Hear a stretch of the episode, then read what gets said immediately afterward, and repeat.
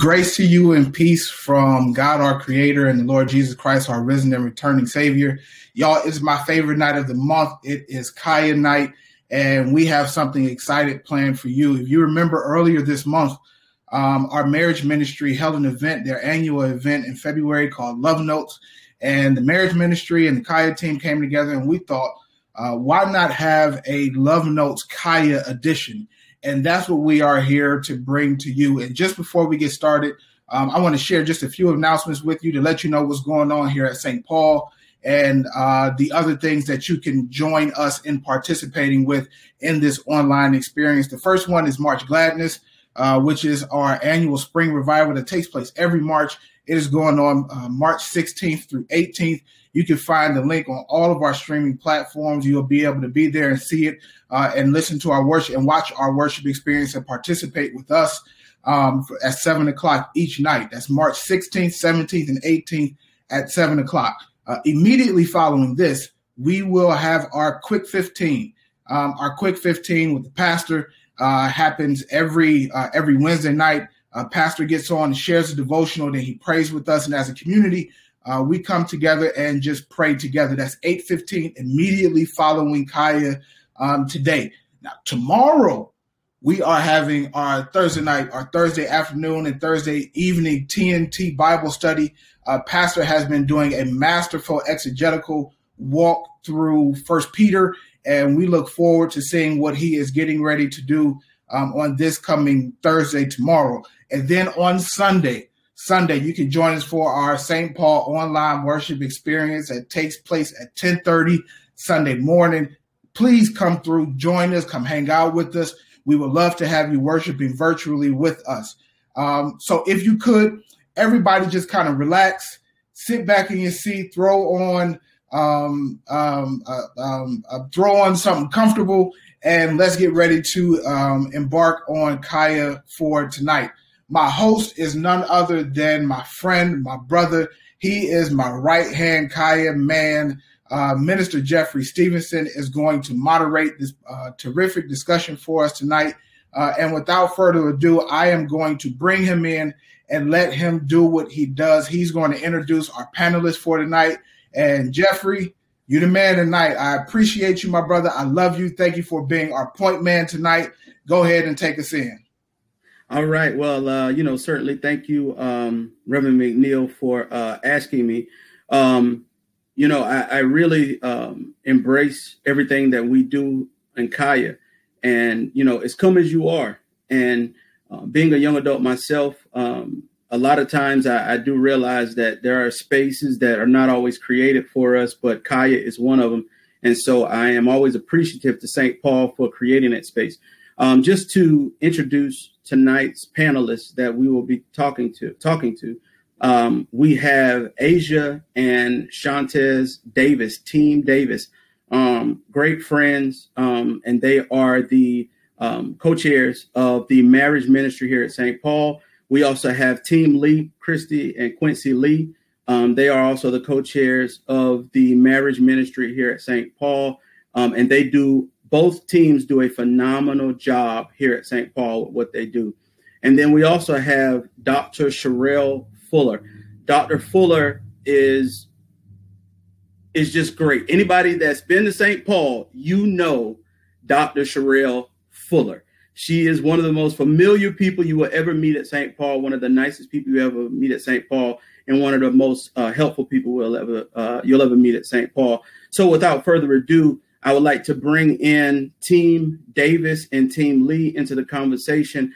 This is Love Notes um, Kaya edition, and we're doing something a little different um, because you know where I'm from. I tell everybody, listen, I'm an '80s baby. The '90s raised me. 2000 made me. So this is the remix, right? So this is right. This is the remix. Love Notes. You are loving yourself whether you are married, whether you are engaged, whether you are single, whether you've been divorced, no matter what you have been, God has a place for you. And so that's what Kai is. Come as you are. So bring yourself just as God has you. So that's I right. definitely want to uh, welcome you to in. And uh, we're just going to jump right in here. We're going to have some good conversation, some good fun tonight.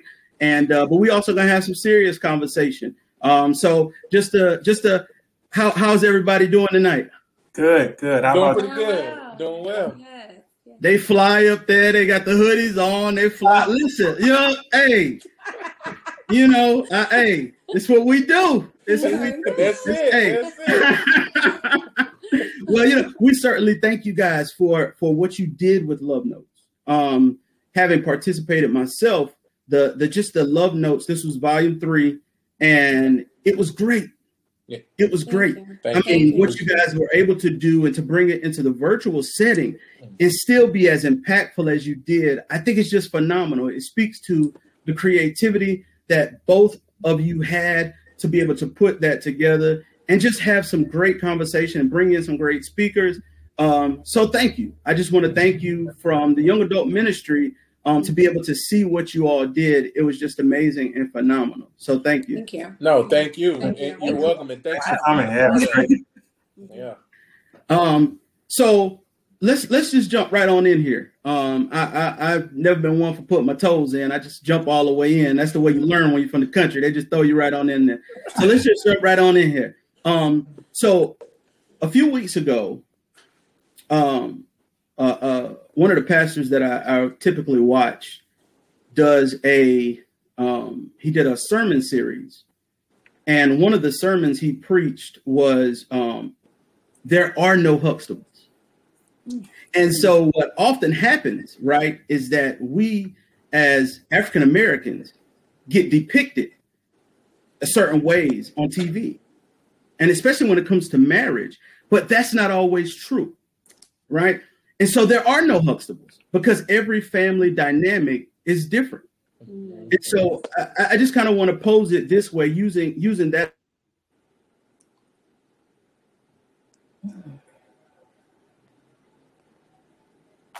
as a backdrop. And we don't see that on TV.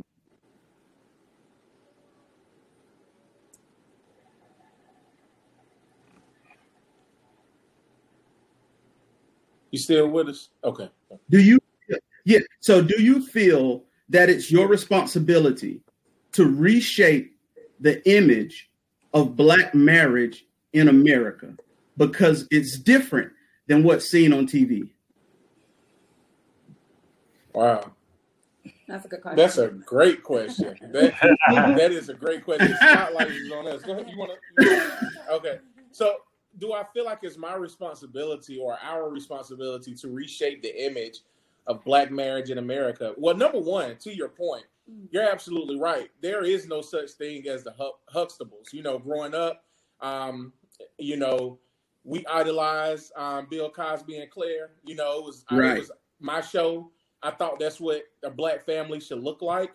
Um, as as far as it goes, is reshaping. I honestly, for me, I do I do take on that burden a little bit. I do. I do take that burden on a little bit, and I call it I call it a burden. I use the word burden um, lightly, not as a heavy thing, because right. I do want people to see um, African American marriages in a different light and see us differently. Um, you know, because growing up where I grew up, I didn't see a whole lot of successful marriages per se, right? Or people that were even married you know, and I know my wife's experience. I know she can speak to that.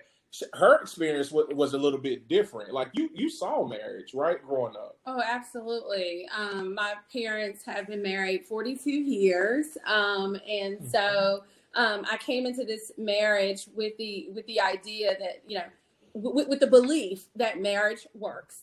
Yeah, marriage works, and um, it is a team concept, and um, we will we will work together, and we will work through this. And so, um, we we bought our we both brought our backgrounds to to to the marriage. But yes, absolutely. To answer your question, I do feel like it is our um, responsibility mm-hmm. to to to continue that that witness mm-hmm. um, but more so um, Minister Jeffrey, I believe that we are um, responsible to convince the unconvinced, yeah. right? Right, um, right, Even about even even through our marriage, uh-huh. um, I believe that that is what we are um, are called to do. So absolutely for the Black community, um, that's why I really take pride in being a mm-hmm. ministry leader um, over the marriage ministry at St. Paul, mm-hmm. um, but also as a Christian couple. Absolutely. Um, I believe that we have that responsibility.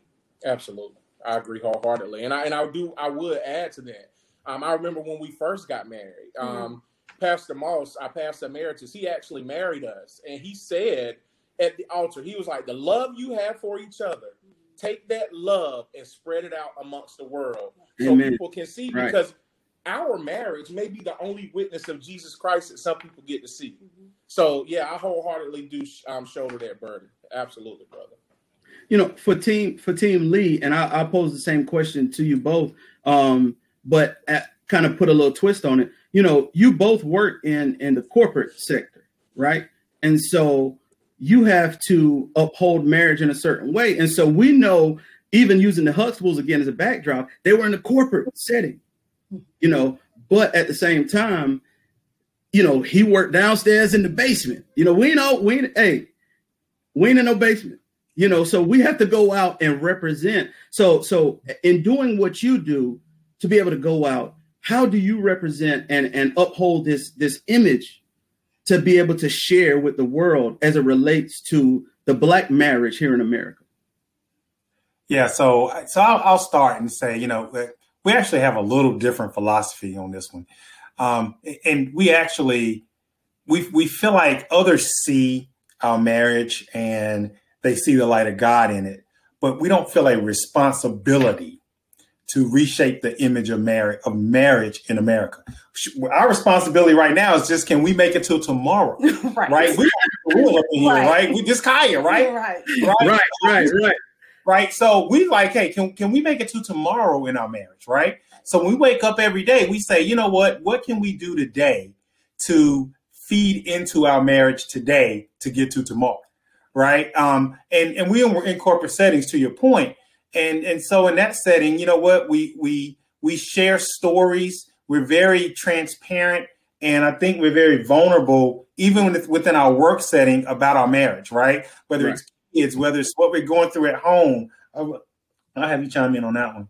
Well, uh, just to kind of piggyback on what Quincy was saying, you know, it it is a lot of responsibility to kind of have this image. And I think that's actually one of the disconnects that people have with marriage sometimes, because what they're seeing is Facebook marriages. They're seeing the representation of a thing, but they're oh, not seeing all of the behind the scenes conversations. Right, right, right turmoils, you know, highs and lows that it takes to actually execute a marriage. So again, we're, we trying to keep it team Lee, and we hope that we set an example, and we try not to be out in, in the world acting crazy or anything like that. But at the end of the day, for this to work, we know that we have to focus on us and and and try not to present some false image of two human beings who have lots of flaws coming together to try to build a life together. You know, um, and building upon that, so one of the one of the books that was brought to my attention whenever we were putting this together was a book um, called "Things I Wish I'd Known Before We Got Married," right, by Gary Chapman, right. And so using that book, kind of looking into it, um, and, and, Team Lee, I'll let you take this one. Um, has your view of the perception of marriage collided at times with the reality of marriage? yeah, I, that's kind of funny. Um, it, is, you know, it is. It is. It's a great topic, right? Because you know, going into marriage, the perception of marriage was either based on either people around you, the Cosby Show, right? If you didn't have that, right, um, whether it was church, whether it's family, so uh, the the perception of marriage and the reality are two different things, right? I always say when I got married, you know, we had this big dreams of grandeur of what marriage is going to be. Um, also, when you get married, you think the person is going to be like that forever, and they're not, right? They change daily sometimes, right?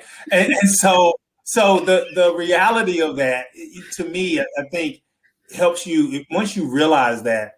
I think it helps you understand that you can ebb and flow through marriage and and more importantly, I think you have to just kind of like the person that you're with. Right. And I think a lot of times you actually have to unlearn all of those things that you thought marriage would be.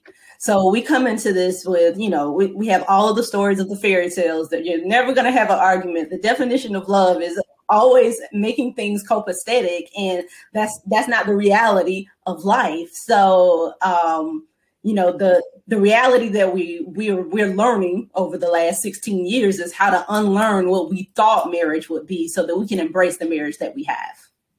You know and and it is so important. I think that was great to embrace the marriage that we have right? Um i was talking to someone the other day and they said you know hey man i was you know once again i'm showing my you know 2000s over here but he said it was a brother of mine. He said, "You know what, man? You ever go back and listen to some of the songs we listen to?" I said, "Yeah, man. You know." And so I was like, "Hold on, where you going with this?" And he said, "You know, Musiq Soulchild came on the other day, and he told her, he said, I love you if your hair turned great, and I love you if you gain a little weight. But what happened if it's more than a little? You know what I mean? So at, at times, the reality that we face is not always the same as what we've come into this thing with." Mm-hmm. And so sometimes those those two can collide. And if we've not done our work to make marriage work, then the perception can lead down a different path, if that makes sense. Yeah, Um, absolutely. so so keeping along that vein, um, on Team Davis, um, how do you keep and and this goes back? I want to touch on on some of the the Kaya that we came. I mean, excuse me, the love notes we came out of. Mhm. How do you keep the freshness in your marriage? Because one of the things that that that um that we learned from one of the speakers that you guys had was he talked about he talked about um you know he talked about sex. Mhm, Mhm. mhm. You know, and, and I think it's a very real thing that people don't realize once you start having kids. And by the way, y'all, these are my my uh, son's godparents. Yeah. So you know, I love them, and they they can come get him this weekend if they need to. I need to keep mine fresh too. Anyway, so like so, but how do you keep that freshness there when you've got kids, when you've got jobs, when you've got careers? You know, now living in a pandemic, can't nobody leave the house. You don't want to take your kids somewhere because I don't know where you've been at. You know, so Mhm. how do you keep the freshness alive in a COVID life that we currently live in? Mhm. Mm. I love that question. Very good question of reflection. Yeah. Shout out to my mama. Um, Number one. Gigi, thank you. If you out there, shout out to you. Um, she has been a lifesaver when it comes to, um, especially during COVID, Yeah. because um, we we wanted to make sure the kids were safe, Yeah. and so when it it came to like taking them somewhere, that's the only place Yeah. that that they would go. And so, um, but do you want to answer Yeah. the question in a I different mean, way? sure. No, that which what AG just said is, is right. Shout out to Gigi, but what what that really ties into Jeffrey is intentionality. Yeah. Um, Right. Being intentional about um, making sure you set that that um, private time apart with your spouse. Um, and of course, that doesn't always mean sex, right? Because inti- intimacy is so much more than just that. Um, you know, our daughters, gosh, even when Gigi doesn't come get them, um, will be they'll be the first ones to tell you in their four year old and seven year old way. Mommy and daddy is always downstairs watching TV. We're always upstairs. They don't never want us around. No, we want you around, but can we we need to debrief At a certain hour. at a certain hour with mommy and daddy just to talk about life. You know, I need to make sure I'm being intentional, making sure that I know who my wife still is and what she still likes. You know, because the things Quincy mentioned, it, the things that she liked five years ago, right. Man, she she might, you know, she doesn't like you anymore, and, and vice versa. Would you agree with that? I would totally agree. We finally got a weekend together, like with like six months into COVID, Yeah. and I remember Sean saying, um, "Oh, I kind of forgot that you were funny like that. That's not good. like I kind of forgot, you know. Like, yeah, you're you're funny." Yeah. Um, and so then we realized we have not had time um, Yeah. together. So I would agree. We keep a mutual calendar. Mhm, mhm. Um, so we are both very aware of how busy we are, Yeah. but we also make sure that we are making time for each other. We have Married at First Sight coming on right after Love Now. We have it on our calendar. We We, have have, a show that we watch together. Yes, if you're watching uh, Minister Payton, uh, I mean Pastor Payton, you know we have it on there. Eight o'clock, it comes on. Yeah. um, and so that's our show um, that we like to watch. and so kind of thing. you don't have to watch Married at First Sight, but I'm just saying being intentional about taking that time out, putting it on the calendar Mhm. um, to make sure that we that we're connecting with Mhm, each other. mhm. I, I remember something that was said at our wedding. Did you want to mention? what Oh yeah, absolutely. Um, of course, going back to our pastor emeritus, man, he he told me he said, Sean, look at Aja, Mhm. Aja, look at Sean. You're not the same person you you was ten years ago before y'all met. He was like, now I want you to think where you are now. Ten years later, you're not going to be the same person. Not only do we change physically, but we change spiritually. We change mentally. We go through things. I mean, I mean, think about it. Before me and you know, me and Aja got married, she went through childbirth. I don't even want to touch how childbirth can change. Once we got married. Yeah, once we got married. Yeah, once we got married, she went through childbirth. I don't even want to talk about how that can change Mm. your wife physically and emotionally. You know, Right. caring for other little people in your home. So I've had to do some adjusting. She's had to do some adjusting to me Right. because I've changed. I went through some health issues. Um, you know, and she's she had to watch me go through those health issues. And then right after I went through mine, I watched her go through her. So Right. it, you know, that whole intentional piece and being intentional about each other and and supporting each other is um It's very crucial. it's very crucial, especially with the three kids. especially with the three kids.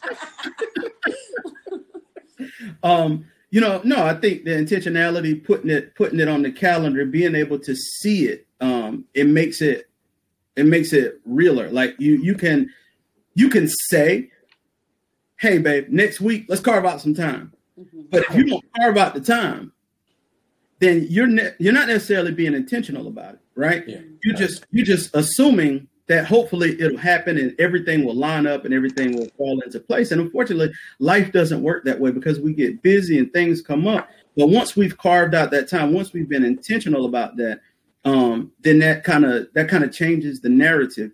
Um, I want to shift gears a little bit on this one um, because I want us to talk about the church for a minute um, and um, how or how do you feel that the church either did or did not prepare you for marriage? And at this point, I'd really like to uh, uh, loop Dr. Um, Dr. Fuller into this conversation, um, and then I'd like to have uh, Team Davis, uh, if you will, excuse me, Team Lee. Let's. Uh, I'd like for you guys to go first, and just did the church prepare you?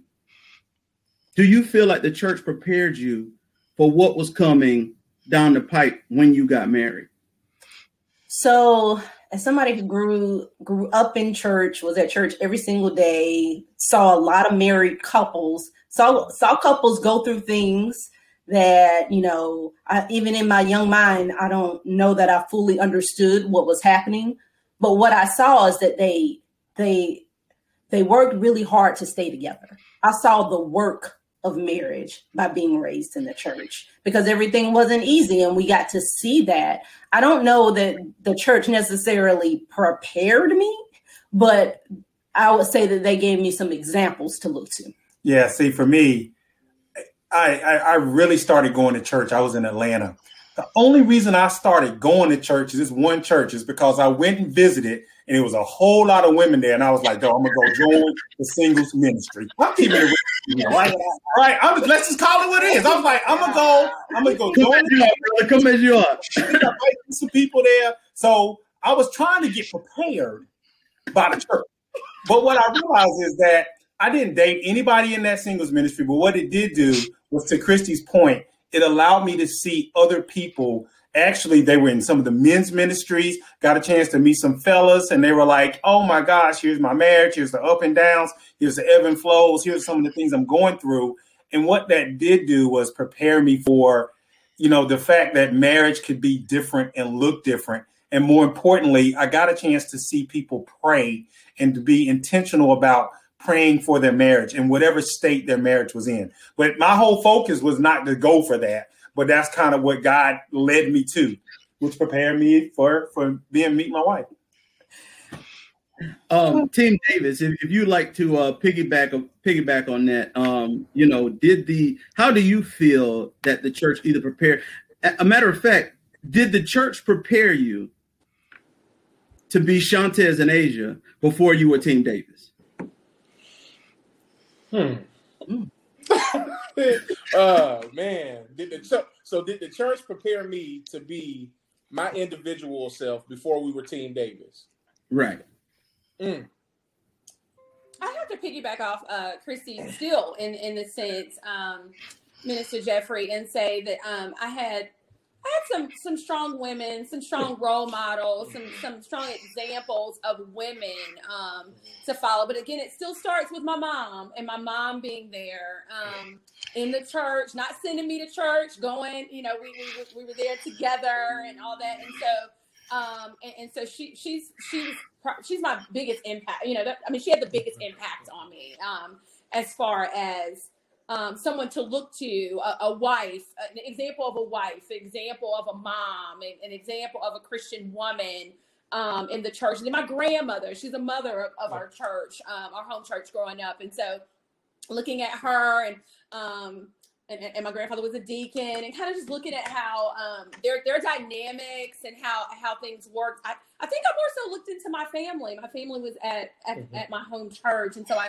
looked to my family, um, and I felt like that's where my development of a woman um, sparked. I guess. Um, how did you want to add to that? I like that. I, I, can say for me individually, um, for me, You know, the church played an impact in, in developing me spiritually mm-hmm. um, to be a husband. Um, of course, you know, I had to go through some things and take my lumps and bruises along the way as far as um, my spiritual aspect is concerned, I had to learn some things. Now, I wouldn't recommend to anyone by any means necessary. You know, you know, you know the cliche: experience is the best teacher. I disagree with that. Um, you don't have to go, go through things in order to learn some things. No, I feel like you can see other people go through it and you can learn from it.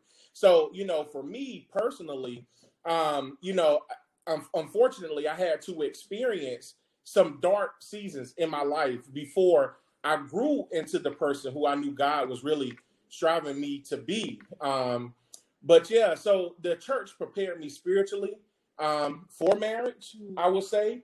But because um, because I, I came from my mom is a widow, but before she was a widow, for from uh, for my stepdad, she was married to my dad, and they divorced early. She met my stepdad when um, I was about five or six, you know, and and because of that brokenness, I had to learn what marriage was all over again. You know, Aja, she told you earlier, she came from we're going to stick it out, we're going to work it out. And in my mind, I was like, if we argue, I don't, I don't have to stay. Mm-hmm. You know, like I can, I could go. I don't, I don't have to be here. But so I had to actually relearn, like Christy and Quincy mentioned earlier, some things. You know, I had to relearn that. I had to reprogram the way I, I was the way that I was conditioned growing up. And the only way that happened is she often say this, but the only way that happened is I had to stay close to God, man. Because mm-hmm. if I wouldn't have, I don't think we would be as far as we are right now in our marriage. If I wouldn't have made a conscious decision myself to grow my relationship with Jesus first. And because of that, I'm able to say, okay, I know what love looks like, and I know that we have to endure some things together. So yeah, Mr. Jeffrey, I'm not sure if it was. I'm not. I'm not sure if I would say it was complete. Um, we were completely prepared yeah. um, from the church, but I know once before I entered the marriage, I wanted to enter as my best mm-hmm. as my best self mm-hmm. um, in that moment. Okay, um, my best self in that moment, and so there were some things that I did to to try to develop my best self. Um, that doesn't mean I wasn't broken. That doesn't mean I didn't bring some of that into my marriage but I did take some of those lessons that I learned mm-hmm. prior to mm-hmm. and try to make sure that I was applying those so that we would be able to be the team that we are yeah. um, today. Yeah. yeah. So, um, you know, and and I can definitely understand. I, I think my grandfather and grandmother were married for for 64 years. Wow. And I remember when she got sick, you know, with cancer, he didn't want anybody helping her in and out of the car. Mm. And even though even though he had bad knees, he still wanted to help her in and out of the car, right? And so I'm like, oh, this is what it looks like. You know, and so it just really it just really helped to drive that home. Mm-hmm. Um Dr. Sherrill, has the church prepared singles to be single? Uh, thank you, Minister Stevenson. First, thank you for uh, the invitation to join. I'm really excited to be a part of this uh, discussion. Uh, I want to preface before I say anything uh, I am not a young adult, I'm a few years removed from that. And uh, and I am also not here trying to speak on behalf of all singles, but to give one perspective uh, based on a personal experience and some research that I have done. So I will start. I think I need to share this part before I answer your question. Uh, I will be um, I was going to say 38. I'm really deceptive right now. I will be 48 this year, and I am single, never married. Um, as a child, one of the only things I ever prayed for was to be married. And it is the one thing that I have not gotten in my life. I did not grow up with happy marriages, and I did not see even a lot of happy marriages in the church. I um I knew people who were married. Now I grew up in a small town and I know some of you can relate to that. You know, I knew all the scandal, you know, I knew, you know, stuff that happened. I knew people who had been married for 60 years and people who told right. me 30 of them have been good. You know, so I as a as like a 6-year-old, you know, I'm the 6-year-old who in the JC Penney catalog have planned my whole wedding and everything at 6 years old. So I watched people. I don't don't know where the desire like that came to be married because again, I didn't see a lot of it, not even in the church. But I was so I was looking. I'm, I'm, i may have been the one of the few young people who actually looking at young people, uh, looking at married couples. I looked at couples in the church who I knew were married, but they didn't act married what i thought mm. married like i never saw people sit together in church i saw so i started wondering like trying to figure out how to frame uh, what marriage was going to be like.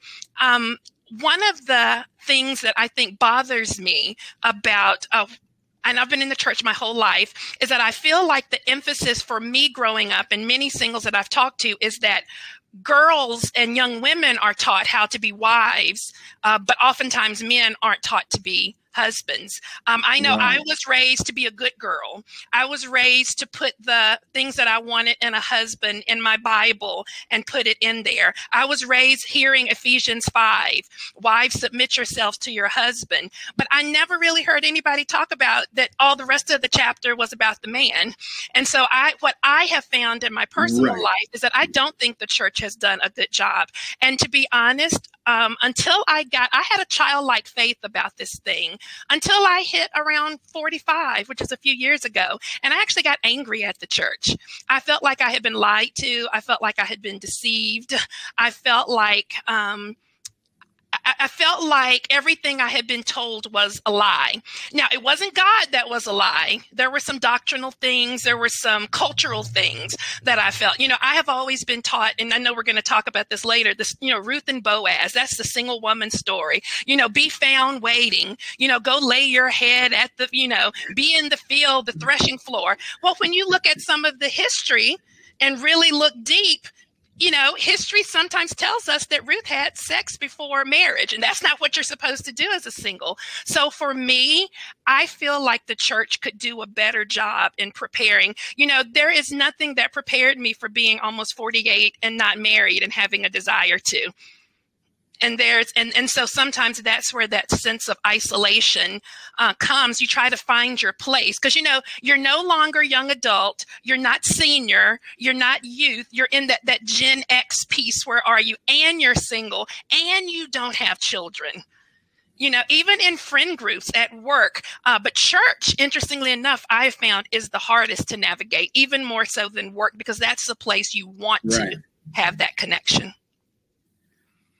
yeah, um, you know, um, what what some people don't don't realize is, so I, one of my moves to Charlotte came as a result of a divorce, and so some people know that, some people don't. But I've been married before, and and um, so I was married for about two and a half years. I was divorced, and I was single. I found myself single, and I'm like, hold up, I wasn't ready for singleness again.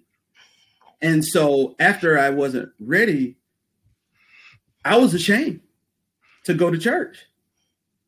You know, I, I didn't want to go back to church, right? And so I moved. I moved to Charlotte. mm-hmm. which is how I got to St. Paul. Yeah. Um, and, and, I say that to say I, I ended up, you know, God. I, I, still feel God. You know, he he still. You know, I love something that that our pastor says is that God doesn't always move mountains. Sometimes He moves stones. And so, I was happened to be at a Bible study, right? and we're just talking would go to midday bible study just because of the job i had at the time. And so i was able to talk to i think it was uh, uh, dr fordham was teaching at the time. Um, and so he we're just talking afterwards. He said have you ever just time to talk to him he said have you ever met the pastor? And i said no i've only been about two months. So he said come on come around the corner. So he introduced me to dr moss. And so dr moss said hey you know i want to talk to you a little bit later. And we talked about a week later, I met him in his office late at night. It's about seven o'clock. And he revealed, you know, he told me, you know, he had been divorced. And I'm like, what? You know, very transparent, very open, very real. He said, there's no need to feel ashamed. Yeah. And I'm going to be honest with you. Listen, H Town said it best emotions make you cry sometime, y'all. and I was, listen, I was, listen, I was sensitive like Ralph Tresvant in there you know, I mean, emotional like Carl Thomas. I mean, I just I broke down and I cried because nobody had told me it was okay yeah. to be divorced. It was okay to be back single again, right? Yeah. And and it just changed my life. And so even our our even uh, Pastor Scott is very transparent about what he's gone through as far as being divorced. Yeah. And so for those who are going to St. Paul, I, I don't know if he understands the relief at times when he reveals that that people get to know that that it's okay because everybody has a background. Um, you shared an article with me, uh, Dr. Fuller, that I, that I want to address, and that article is ten ways we unintentionally make singles feel invisible. Right, and in that article, um, it really highlights a lot of things that that unbeknownst to the church takes place and we make single people in our churches feel invisible. And, and before i ask the question i'm gonna preface something. Okay. And i wasn't sure if i was gonna say it but i'm gonna say it because we're being real right? Um a lot of time churches I won't say what pastor I know who said this, but he said that past he said that churches sometimes pimp out single people because single people will work later because they don't have anybody at home. Single people will sing in your choirs.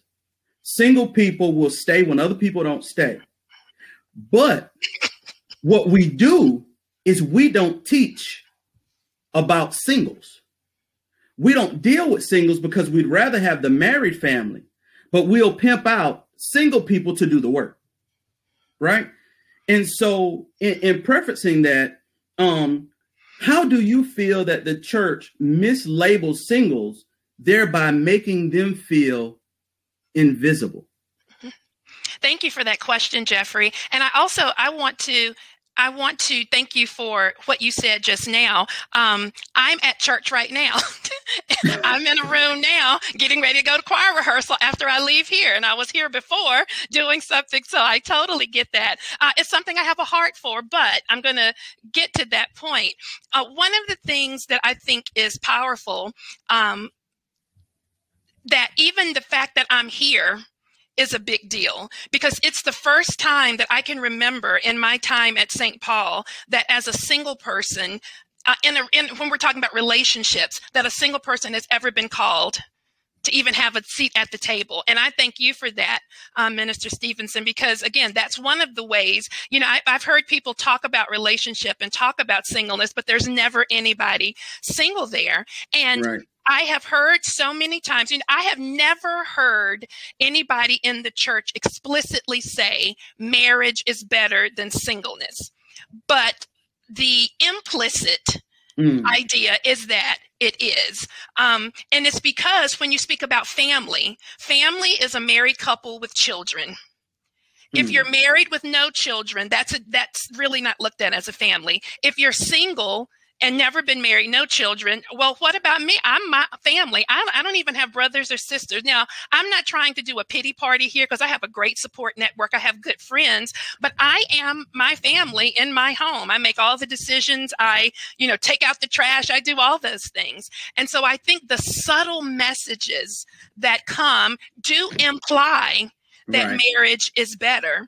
Um, right. All of the different singles. Again, you know, I'm in a unique place. I am um, 48 almost and want to be married. There may be somebody who is my age or older who doesn't want to be married. But then there's also a different experience for a young adult. You know, my experience at 48 is not what it was at 21 you know i have a different kind of thing. And so even even some of the messages and, and i'm laughing because my small i connect group i'm going to shout them out. I told them i was going to shout them out. We're actually we're a group of singles and we've been talking about some of our frustration. And any of you who know me you know i'm usually a smiley person. I'm i hate confrontation but uh, they laugh at me because i say there are certain things that people say to singles that makes me want to punch somebody in the throat.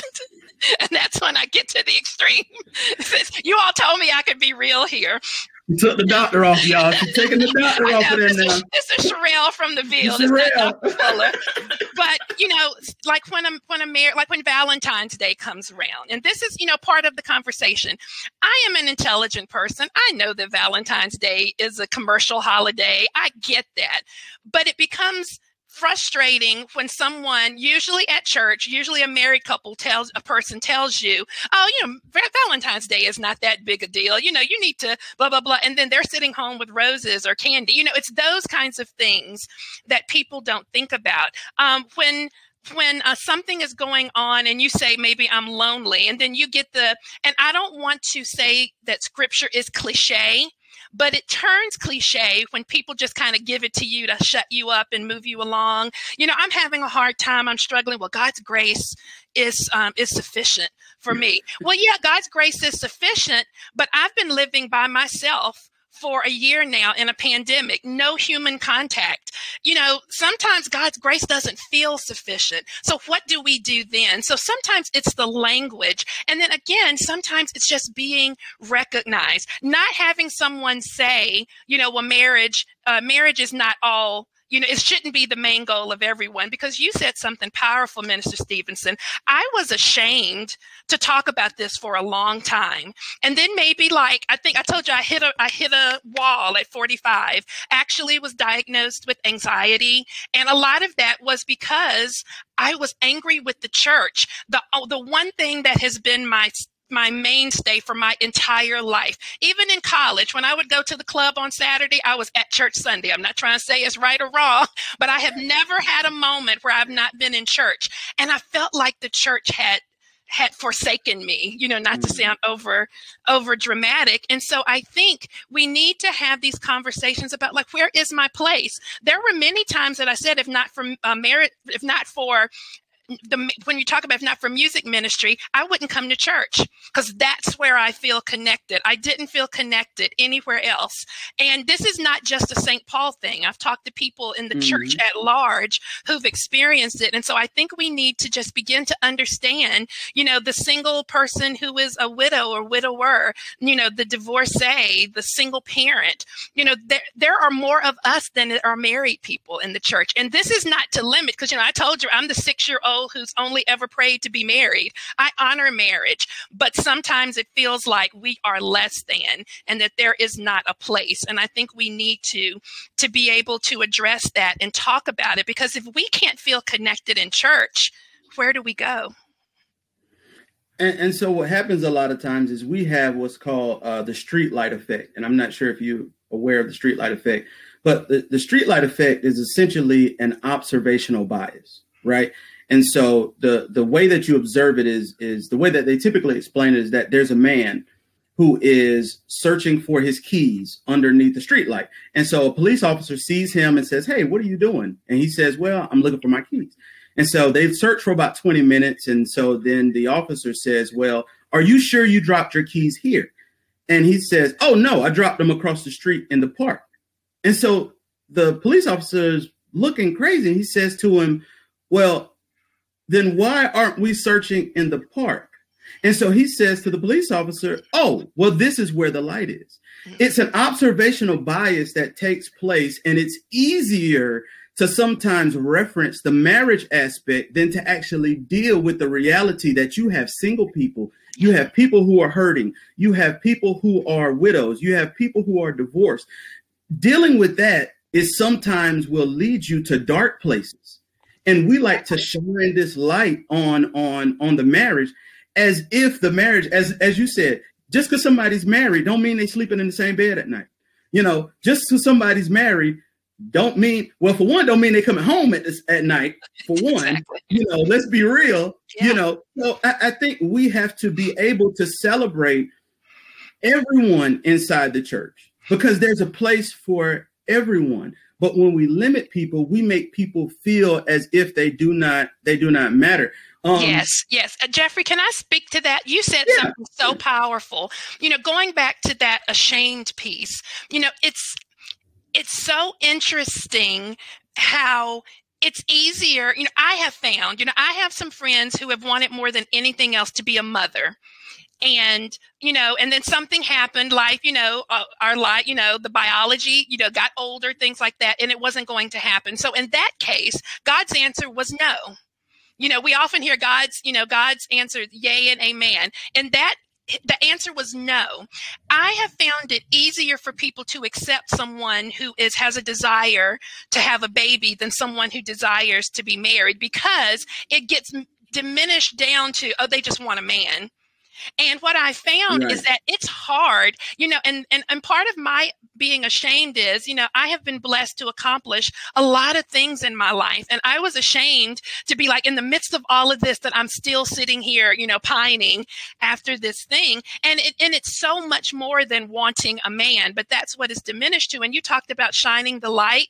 People are uncomfortable when I share my story, you know, right. and I stop, and I remember I shared and, and the, and then I start getting the, you know, well, God's grace is sufficient. You know, just ask and ask, and you know, it'll come to you. You know, just keep working for the Lord. I've been working for the Lord since I was six years old. You know, the assumption is that I'm not working, or it makes you kind of feel like you're telling me something's wrong with me because someone people don't know how and i don't know what the answer is you know but people don't know how to talk to someone who's just struggling you know to be able to say i don't understand it because i don't know what it's like to be 48 and never married and want to be. But you know thank you for being open and you know let's talk about it. Tell me how does it feel? How does it feel you know to have to think about your emergency contact? How does it feel to to think about a life where maybe you will die alone? Again i'm an only child. And so you think about those things but but people don't want people want to automatically say, "Okay, baby, I'll pray for you." And again, I love to be prayed for, but I want you to hear me too. Don't dismiss right. me right. with the church cliches because right. I know them all. Don't tell me about Paul's thorn. Don't tell me about Sarah having a baby at 90. Don't tell me Jesus was single. I know all of this. And don't I know y'all so tired of Ruth. Lord, please. Ruth and Boaz just get rid of it. But again, I, again, it's it's wanting to be heard and right. having somebody. And I think it makes people uncomfortable. It makes people uncomfortable to hear me say that I might have to reckon with the idea that I will never be married. And when I say that, people be like, "Oh no, baby, it's going to happen." It might not. I know a lot of people who right. want it to be. I know people who wanted children who couldn't, but people don't know. And and I guess I don't know if I'm looking for too much. I feel like if I can't talk to my brothers and sisters at church about this, I definitely can't talk to the folks at work because I right. don't want a worldly view because the world is not going to help me get through that kind of heartache. I need I need the church. And, and, and I think that's where the church has to be able to open up and have those have those conversations. Um, and then there's this often this, this misconception around singleness that because I'm single, that means I'm lonely. Mm-hmm. Like like you you said something earlier. You said that that um, if you have any questions, by the way, you can put them in the chat. But you said something earlier that I have a great support system, mm-hmm. right? And so I think that you cannot just assume because somebody's single that necessarily means that they're lonely or that yeah. they're miserable. Yeah. Um, and and so I think we have, and I think this is reference. You you shared another article as well with me, um, and and it said why singles often give up on the church, mm-hmm. and I think people just don't understand how overlooked singles get inside of the church. And, uh, and this last point um, um, that I want to get to, and I hope y'all listening out there in the Kaya in the Kaya world. Just because folks single, don't mean they're promiscuous. So, do you feel that there is a con- misconception, um, and that that singles get a bad rap from a sexual point of view? That because I'm single, you're assuming that I'm I'm out doing things that I should be doing. Oh, yeah, absolutely. You know, the interesting thing, what I have found in my growing up into my young adult and into my middle age years is that in the church, well, first of all, I don't think anybody will be shocked at this. We have a hard time talking about anything dealing with sex in the church. Right. And I think we have a harder time talking about sex as it relates to people who are not married and and i wish i wish i had the quote i meant to pull it up but there is there's a quote that i read in one of those articles i sent you minister stevenson that said there's there people seem to think that a single person's sexuality uh, disappears when they see they're single, and then if they get married, here it is. All of a sudden, people are sexual beings, right? And so, one of the things that um, I, and I don't want to just put all of this on the church, but because the church is so heavy in talking about sex stuff, I don't think the church knows how to handle people, single people, in dealing with sex. You know, uh, again, you know, I can I can quote Ephesians five twenty two to you. I can uh, quote First Corinthians six to you. Flee fornication. You know, anytime somebody would ask a question, like in my old church, very conservative, flee fornication. That that's the easiest thing. Just flee it. It's just like Nancy Reagan saying, uh, "Just say no." well, what do I say yes to? And, and, this is something that, again, I think is uncomfortable, but it has to be talked about. Uh, you know, I have no problem. I celebrate my age because I think living a long life is a blessing. You know, what do you do? You have the same sex talk with me at 48 that you do with a 21 year old? You know, I don't really want to. I'm, the abstinence conversation. I've I've been hearing that for twenty some years. You know, what's the conversation that you have with someone who may be realizing that the marriage may never come? Well, right. what's the conversation that you have with them? So I think the thing that you mentioned is it's cha- it's different to have assumptions. We need to be careful with having assumptions. You know, we should not just assume something about anybody, whether they're married or whether they're single. But I do think we need to be able to have conversations about this. I remember um, uh, someone I knew, an, a person who's probably maybe in their 70s now, but years ago asked a question uh, in church where they thought they would be safe and said, you know, what do you do? You know, Paul says it's better to marry than to burn.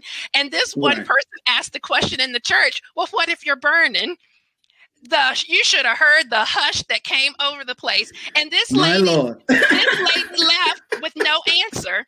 Now, if she had gone out yeah. and you know got her a yeah. man, and the people be talking about her, but nobody wanted to. And so I think we need to have these these real conversations. And we need to talk about the real thing. We need to talk about really what happened with Ruth and Boaz. We need to talk about, you know, we need to go to a Song of Solomon and look at some of the things that are in there. You know, I remember my former pastor pre did a whole lesson on Song of Solomon, and you would have thought we were in a high school sex ed class. We were so embarrassed. It was just, but everything we need is in the Bible but we need to not be ashamed to talk about it because there are those of us this is not just a hypothetical situation. Some of us are living this thing. Right. And we have to and again where is you know where is our place? And the last thing i'll say is to the loneliness piece you know, just because you're single doesn't mean you're lonely, but also just because you're someone who smiles all the time and is, you know, kind of that does also right. doesn't mean that you're lonely. You know, there have been some days that I did not want to get out of the bed from t- crying because just the loneliness hits you in the way. And I have this beautiful home that I thank God He's blessed me to get it with. But then one day I sat there and be like, I never thought I would. This is the third house that I've purchased. I never thought I'd be doing all of this by myself. And so there are those moments. And then the pandemic, y'all, has just escalated yes. this thing. You know, yeah. things if if you were lonely before the pandemic and I shared this, and again, this is not I always have to preface this, it's not that's not a woe is me. You know, I have a good life, but there are some valleys in this life. And you know, I am one of those who is an extrovert who loves, you know, physical touch. The love language has kind of increased in this past year because I literally have not had physical touch. And people automatically think again, if you're single and you start talking about intimacy, I think Sean mentioned that it's not just about sex. You right. know, think about what it might be like to not have actually had a good, intimate hug in a year. That's the reality of me and many of my brothers and sisters, and it's hard. Um, you know, and and that's where that's where we as a church have to have to be there. And I know right now it's it's tough, right? But you know, you you posted something online, and I, and I'd like to bring the entire panel uh, back at this time if we can. Um, you posted something online, and this is why we we brought you. You know, after I read it, I'll be honest with you, it, and I, I think I even I, I was like, we can't have this discussion, and I told Marco, I said, we can't have this discussion without bringing Sherelle on, because when I read that post, I felt that pain. And it took me back to a time in my life before Dr. Moss gave me that hug. And I felt it. And I hadn't felt that way in a long time. Yeah. And so, you know, I, I think we just have to definitely just continue to be here and have these conversations um, because they make things aware and we bring everybody to the table. Everybody has a part to play you know everybody everybody has a part to play. And and by the way you were talking about the iConnect and i'm gonna give everybody one chance to say anything if they need to. Um, but there is a book for her iConnect that she's in um, that she's talking about and i want everybody to that's out there. And the book is called i'm single so what? I'm single so what? And and um I would encourage anyone to to definitely get into our iConnect group, have these conversations. These conversations are being had here at St. Paul. They may not be having at some other churches, and they haven't always been ha- been had here. But we are trying to make a concerted effort to have those um, to have those those conversations. And and to the point of Paul, by the way, Paul says, you know, yeah, I prefer the single life, but everybody got their own gift. Mm-hmm. And, and so, some, it, it, right. You know, so so you know, it's e- I think it's easier for us to talk about Paul, for us to talk about Ruth, than to really deal with the reality that Paul wasn't married. When I told my wife to tell one of her friends who was struggling with her singleness that Paul wasn't married, this is what Paul says about it. She said, "Oh my, god, it was a weight lifted off of her." Mm-hmm. And she said, my wife even looked at me. She said, and by the way, anybody who married to somebody in seminary already know you're gonna be a we you're gonna be a theologian when this over. So give my wife my boo a shout out. She watching, I'm assuming. She go to seminary too. Hey, but, but, you know, she she even said, Jeffrey, I didn't know Paul wasn't married. Mm-hmm. I said, yeah, he he fell off that horse by himself. But Jeffrey, you know, if, if you had been single to 48, you would know that he wasn't married because everybody tells you. if you almost 50 and single, you would know. um, you know, as as we wrap this Kaya up, I certainly just want to thank each and every one of you for your for your insight, for your perspectives, um, and for your honesty. Mm-hmm. Um, and for those who are watching us, um, if you learn nothing else from this, I hope you've learned to love yourself.